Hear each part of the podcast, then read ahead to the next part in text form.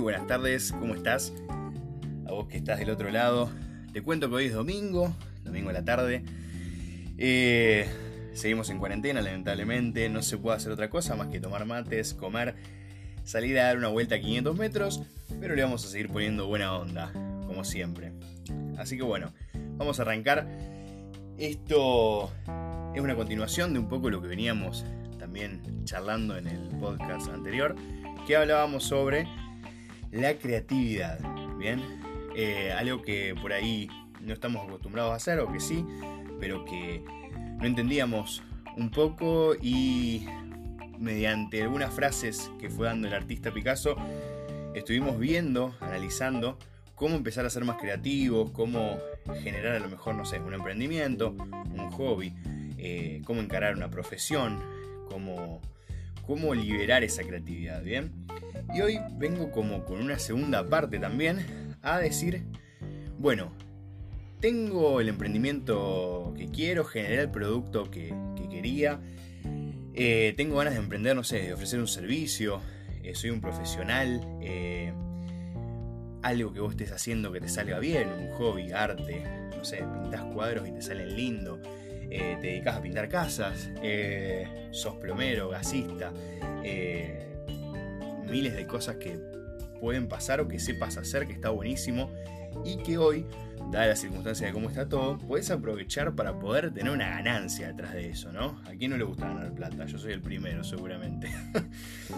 Eh, específicamente yo me dedico a las ventas, eh, me gusta vender de todo, soy corredor inmobiliario, vendo casas, eh, que es dentro del rubro inmobiliario lo que más me gusta hacer es vender, aparte de hacer alquileres y todo, pero todo el tiempo nos estamos vendiendo, ¿bien? Por eso hay que, para poder vender hay que venderse. Bien, nos tenemos que vender a nosotros mismos. Suena medio a prostituto esto, pero es así. Bien, porque si hay un vendedor, vos caes un local y el vendedor te cae como el culo, a veces no le compras o te terminás yendo si te tratan mal. Entonces, veamos justamente y analicemos cuándo un vendedor nos atendió bien, cuándo un vendedor no nos atendió bien, a la hora de poner en práctica lo que vamos a hacer ya sea que vas a ofrecer un producto que estás haciendo, no sé, te tiraste a hacer el favorcito de maicena, o eh, estás pintando cuadros, o te recibiste de personal trainer, o sos profe de guitarra, o lo que sea que quieras hacer y hoy querés ofrecerlo. Y decís, yo, mira, yo sé hacer esto y creo que con esto puedo ganar algo de guita. Bueno, ¿cómo arranco? Lo sé hacer. Muchas veces nos pasa eso y estamos ahí estancados. Entonces yo te traigo una serie de tips que fui anotando humildemente desde mi punto de vista lo que a mí me ha ayudado, ¿bien? Entonces, una vez que definimos el producto, el servicio, qué es lo que vamos a hacer, una asesoría también puede ser lo que vos tengas en mente, los primeros que se tienen que enterar son tus amigos, tu familia. A veces son los peores entornos a los cuales uno tiene que entrar porque entra con vergüenza, ¿no? Entra como, mmm, que van a decir ahora que me voy a dedicar a la peluquería, ¿viste? Eh, o me voy a dedicar a esto, o qué sé yo. A lo mejor eh, tenían pensado que vos ibas a hacer otra cosa y te gusta, no sé, sos tatuador y tu viejo no te van a sacar cagando, por poner un ejemplo. Eh, bueno, arrancá. A veces los primeros que se tienen que enterar son ellos, pues son los que confían en vos, son los que primero te van a dar laburo eh, y es a lo que siempre a los que es más difícil cobrarles, bien, por el trabajo ahí, porque son mi amigo, te cobro la mitad. Entonces, bueno, vamos a ir viendo un poquito todo eso.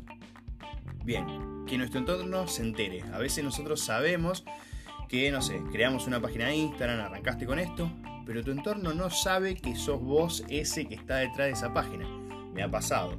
En un momento de mi vida vendía un producto y, y me decían, ah, sos vos el de la página. Claro, ellos no sabían, no tenían conexión. Entonces, comentar a nuestro entorno, ¿bien? Te lo encontrás en un cumpleaños, le mandas un WhatsApp, te pones a charlar. Hey, ¿cómo andás? ¿Vos sabés qué estoy haciendo? ¿Vos sabés que me tiré a.?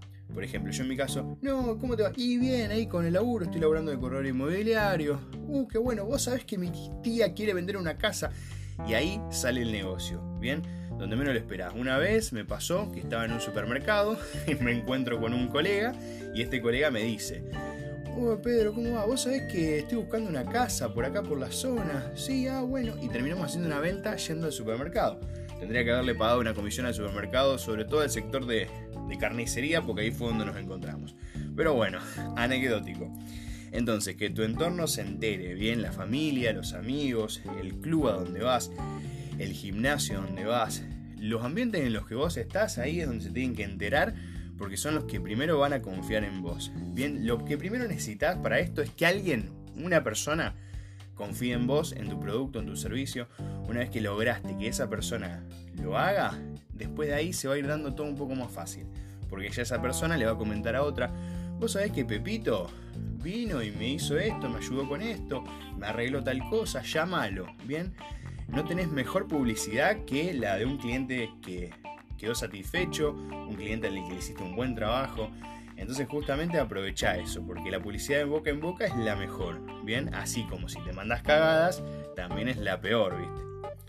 Entonces, que sepan que sos vos, que sepa tu entorno, ¿bien? Con un comentario al pasar o directamente le hablas y decís, bueno, che, vos sabés que estoy haciendo esto y yo creo que a vos te puede servir, ¿bien? Como primer punto. Después, bueno, como todos conocemos, redes sociales, tenés que estar en las redes sociales hoy en día, Instagram, Facebook, bien por ahí en nuestro entorno, digo nuestro entorno, por ahí gente de un rango de edad, no sé, de 20 a 30 años dice, bueno, no, yo en Facebook no voy a estar más porque, olvídate, es para viejos, hoy ya está fuera de moda. Pero a veces tenés que ver qué tipo de producto ofreces y a lo mejor ese producto justamente es para ese mercado. Hoy, por ejemplo, no sé, en Facebook Marketplace, todo el mundo publica cosas ahí. Bien, tenés que identificar si te va a servir a vos, porque a lo mejor es una pérdida de tiempo, por ejemplo. A mí cuando yo arranqué, eh, ah, como no tenía a lo mejor para pagar páginas premium de portales inmobiliarios, como hoy publico en ejemplo Zona Pro, Mercado Libre, arranqué por Facebook. Pero bueno, en Facebook también tenés mucha gente que está al pedo, porque es una red social para dar vueltas y sacarte el aburrimiento. Entonces te encontrás con que gente que te pregunta info, precio, después no te contesta más, después, digamos, bueno, vas a tener que arrancar por lo barato, por lo gratis, pero eso te va a potenciar y va a ser un escalón para el día de mañana poder generar otra cosa. Como te decía antes, una página de Instagram, de Facebook, anuncia que sos vos también ahí dentro el que está detrás de eso, a veces se arroban en el mismo perfil. WhatsApp, bien la historia de WhatsApp también. Tu, cartera de WhatsApp, digamos, tu agenda de WhatsApp es una cartera de potenciales clientes también que tenés que tener en cuenta. Y bueno, después cualquier otro tipo de, de red social o YouTube, por ejemplo, videos de tus productos también, eso puede estar bueno. No significa que te genere la atracción de la venta inmediata, pero puede redireccionar a que la gente vaya hacia tu perfil. Siempre lo mejor no es tener una página web propia y que todas las redes sociales vayan hacia esa página por si se llega a caer en alguna red social o lo que fuere. Son medianamente baratas según para qué tipo de producto vayas a ofrecer eh, una página web, pero está bueno tener tu dominio, darle una profesionalidad a eso y que todo se redireccione hacia tu web y vos centralizar todo ahí. Pero bueno, por lo menos arranca con alguna, un perfil de Instagram, que es lo más sencillo y después te vas a ir ampliando. Otra metodología que tiene la gente hoy en día, bueno, son los famosos sorteos. Yo lo que recomiendo es que si el sorteo tiene que ver con tu producto y va a traer tracción a tu producto, hacelo. Por ejemplo, no sé, vos vas a vender mates, ¿bien?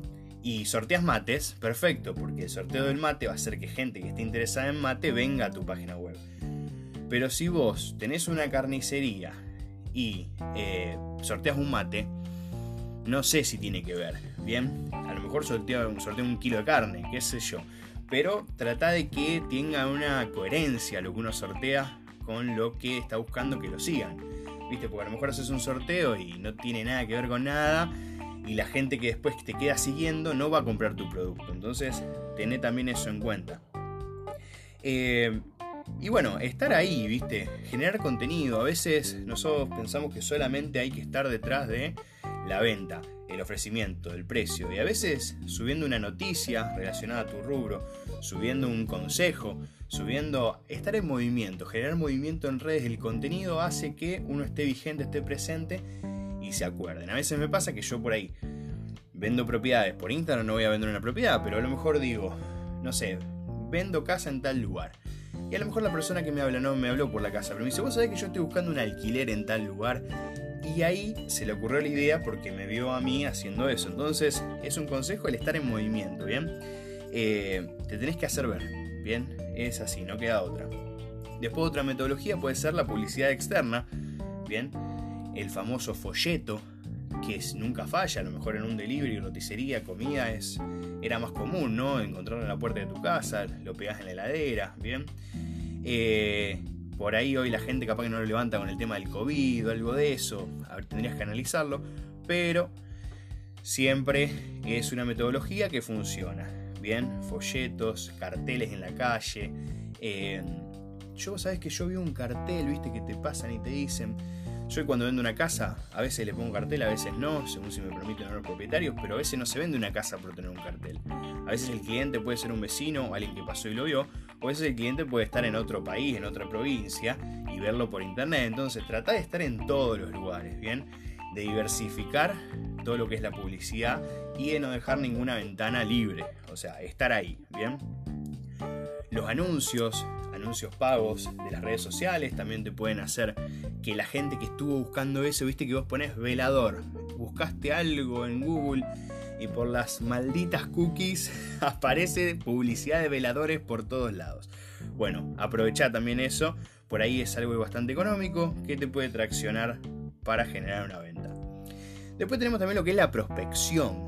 Bien, ¿qué, ¿qué es eso? Es sentarse, sentar el culo, agarrar un cuadernito, una hoja y empezar a ver a quién le puedes ofrecer esto, bien, que vos estás haciendo, servicio, producto, lo que sea. Decir, bueno, este producto que yo tengo, ¿a quién le puede interesar? Bien, ya sea para venderlo, no sé, en un supermercado, en un almacén, eh, o decir, a ver, bueno, yo ofrezco esto, ¿Qué personas pueden llegar estar interesadas? Esta, a lo mejor la notas y después decís no, no, porque tal cosa. Bien, esto lo utilizan mucho en lo que son los rubros seguros, porque por ejemplo vos tenés un auto y el auto a lo mejor ya está asegurado, pero vos escuchaste que tal se quejó del seguro del auto, era muy caro, entonces anotás el nombre, otro día le pegas un llamado y es algo beneficioso para ambos, porque él baja el costo a lo mejor del seguro y vos generaste una venta. Esta metodología la utiliza mucho todo lo que tiene que ver con las las empresas piramidales que hoy nos llenan de, preguntas, de, no sé, el típico querés ser tu propio jefe, que está buenísimo, mucha gente se ríe de eso, pero los tipos estos detrás de eso hacen un laburo bárbaro, porque están justamente sentados, que es lo que poca gente hace, pensando a quién le podemos vender esto, ¿bien?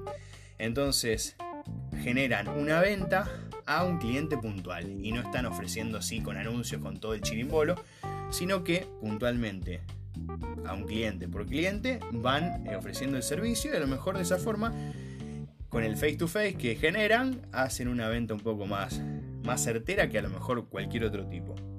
Y bueno, después otra forma que yo utilizo también es la unión, ¿bien?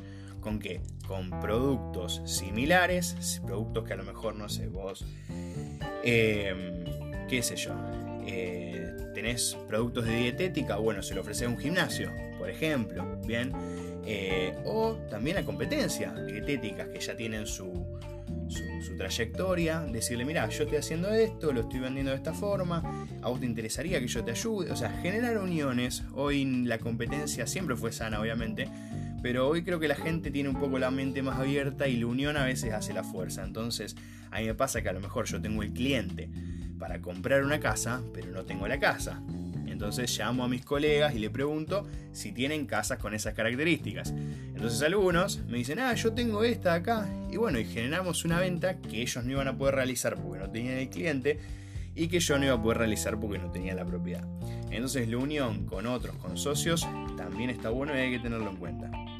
Y bueno, como decíamos antes, y también en los otros podcasts, hay que estar en movimiento, hay que moverse, hay que levantarse, salir, hablar con gente. Em, a veces eh, la vergüenza bien nos puede tirar para atrás. Eh, vergüenza es robar, vos querés laburar, es lo que querés hacer. Entonces creo que, que aunque se te caguen de la raíz una cargada, después se olvidan, después ya estás metido en el tema y cuando estés ganando guita no se lo va a reír nadie, ¿viste?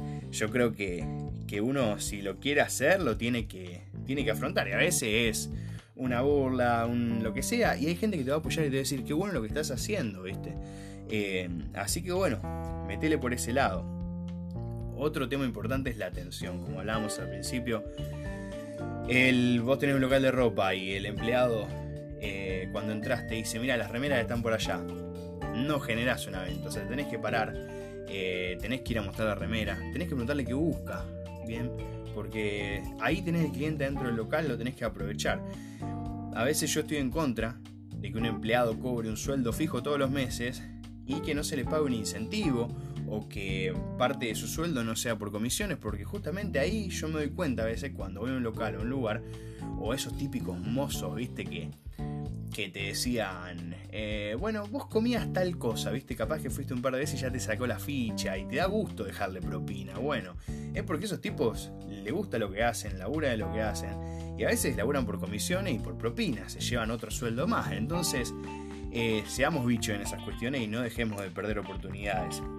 Pero bueno, la atención al cliente, una vez que ya lo tenés, no lo puedes perder por no atender el teléfono. Si no pudiste atender, yo soy partidario de que preferible no atender que atender mal. Atender sin ganas es un desastre. Entonces por ahí, no sé, lo llamas cuando ves la llamada perdida. Hola, mira, disculpa, a veces yo hago eso. Cuando estoy con un cliente no puedo estar con otro. Mira, estaba con un cliente eh, vi una llamada perdida tuya, ¿en qué te puedo ayudar? Y ahí a lo mejor retomas esa búsqueda que el cliente tenía. Eh, hay que estar, seguramente las primeras veces que vos hagas un evento o lo que sea, vas a estar a full. No vas a poder eh, estar justamente, no sé, tranquilo, cómodo en tu oficina. Las primeras veces hay que remangarse, ensuciarse y meterle que no te dé vergüenza llegar en bicicleta, que no te dé vergüenza llegar en un taxi, que no te dé vergüenza llegar caminando porque no tenés para pagar un taxi. Eh, si la persona que ve del otro lado ve tu esfuerzo, va a valorar lo que vos estás haciendo, ¿bien? Entonces no tenés que tener todo servido para arrancar, tenés que tener ganas y voluntad, que eso es lo, primordial. Y como bueno, eh, después la simpatía con el cliente, cosas básicas, ¿no? escuchar al cliente. A veces el cliente nos está diciendo algo y nosotros le estamos ofreciendo otra cosa, ¿bien? Yo a veces los clientes me llaman y me dicen, ah, te hablo por tal casa que quiero ir a ver para comprar. Y bueno, comentame un poco vos qué buscabas primero. Porque yo conozco la casa y a lo mejor no es lo que el cliente está necesitando. Entonces, primero escuchar lo que necesita el cliente, porque a lo mejor me dice, ah, porque yo busco algo de dos dormitorios. Mirá, este tiene, esta casa tiene un dormitorio. Ah, no lo había visto. Y te ahorraste tiempo, te ahorraste plata, eh, le ahorraste tiempo al cliente de que vaya a ver algo que no era lo que estaba buscando. Y te enfocas en lo que él necesita. Entonces, escuchar al cliente a veces nos hace ahorrar tiempo, plata y enfocarnos mejor en lo que tenemos que, hacer. Algo básico es saber el nombre del cliente. O sea, yo agendo a todo el mundo. Me llama Pepito, llamada perdida. Pepito, llamada perdida le pongo lo que sea, ¿viste? Eh, me llamó una sola vez por un alquiler, yo sé el nombre, porque esa persona pues, seguramente te vuelva a llamar. Entonces cuando me llama le digo, no sé, hola Mónica, ¿cómo andás? Y Mónica del otro lado, ¿vos quién sos? Yo soy Pedro, hablamos hace un par de meses por tal casa. Ay, ¿cómo andás, querido? ¿Te acordás que? Entonces la gente se siente importante. Bien, saber el nombre del cliente cuando entra el cliente cuando se va, preguntarle los datos no está mal para mandarle promociones, tener el número del teléfono. Hoy eh, lo tenés que tener. Si querés marcar la diferencia y arrancás de abajo, tenés que hacer un trabajo personalizado. Y eso es saber el nombre del cliente, lo mínimo. No te digo que sepas toda la familia, el nombre de los hijos, pero saca algún dato, ¿viste? Eso va a marcar la diferencia porque la gente se va a sentir a, gusto con vos. Eso está buenísimo. Si podés, pedirle el nombre siempre, por WhatsApp o por donde se pueda. Eh, y bueno, hablando un poco antes de lo que era el tema de, de, arrancar y de los amigos, familia y todo. Si ellos te bancan, vos no sos el que le tenés que dar gratis algo a ellos, sino que ellos, a vos, bien, te tienen que ayudar. Y ayudarte es pagar lo que vale tu trabajo. Porque si nosotros em, arrancamos bajando bien la, vara, va a llegar un momento que vamos a estar trabajando para todos gratis. Si viene un cliente y te dice, ah, en otro lado lo consigo más barato, vaya al otro lado. Bien, no vendas más barato, sino vende al mismo valor y ofrece algo más. Bien, no sé, envío gratis. Eh, bueno, si das un servicio, te ofrezco un día de, no sé, de lo que vos ofrezcas gratis, eh, pero ofrece algo más y mantén el precio, ¿bien? No bajes el precio para competir. Por ejemplo, no sé, vos vendés hamburguesas, ¿bien? Entonces, poner la hamburguesa al mismo valor que la otra, que el de la competencia, pero el envío gratis. Entonces, el MI ganaste lo mismo sin bajar el precio, pero le ofreciste un servicio arriba, ¿bien? Lo mismo con los parientes. Che, hacen el precio. Y bueno, te lo puedo dar en cuota, lo sumo, ¿viste? Pero el precio no te puedo hacer.